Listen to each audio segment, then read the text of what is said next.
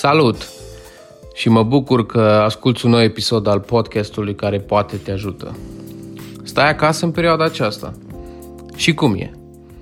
Nu e ușor, așa -i?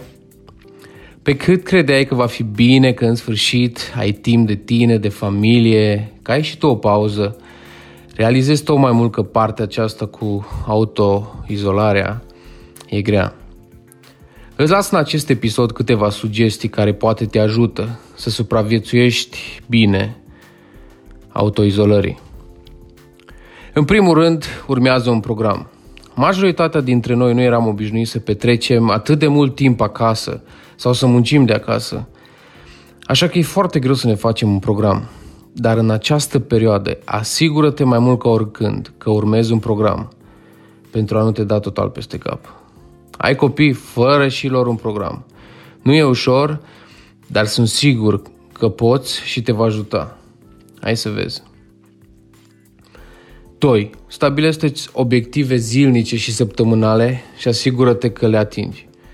Ai nevoie să știi că realizezi lucruri. Că în fiecare zi, în fiecare săptămână, faci ceva, rămâne ceva. Altfel vei fi veșnic frustrat trăind sentimentul că pierzi vremea și că trece ziua și că n-ai făcut nimic. Scrie-le ca să te poți verifica. Dacă ai o echipă cu care lucrezi, discută-le cu ei în așa fel uh, încât să poți să te verifici. Și de ce nu te asiguri că le și atingi. 3. Fă mișcare în fiecare zi. Nu contează că ești izolat în apartament, casă, garsonieră, poți să faci mișcare în fiecare zi. Dacă nu știi cum, există tutoriale pe net, e plin, în care cineva îți arată cum să sari, cum să te apleci, cum să te întinzi, în care primești mură în gură ce trebuie să faci. Poți face în living, dacă stai la casă, poți face în curte, ori unde vrei tu și unde poți. Trebuie doar să vrei. Și trebuie să faci mișcare ca să treci bine de această perioadă.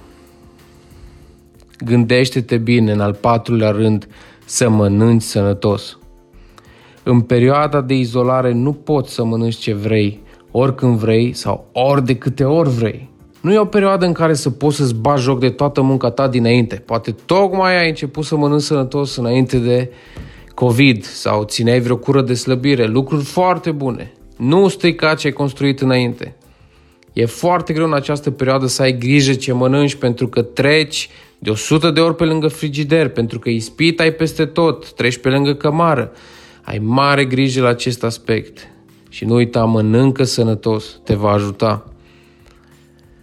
5. Caută să ții legătura cu alții. Sună oameni, scrie-le, folosește video, video call. Acum ai momentul să folosești tehnologia la maxim pentru a ține legătura cu alții.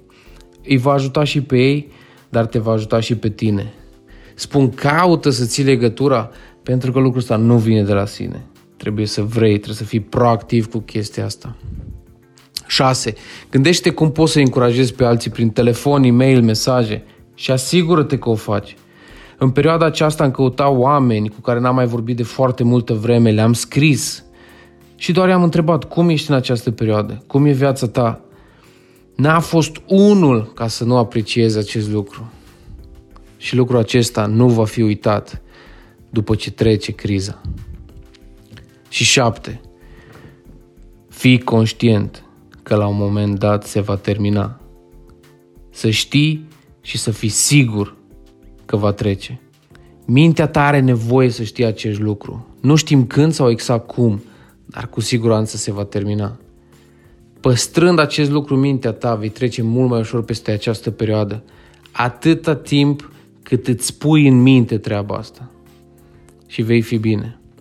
Ține cont de aceste aspecte, poate chiar te ajută. Dacă știi pe cineva care are nevoie să audă aceste lucruri, nu ezita să-i trimiți acest episod.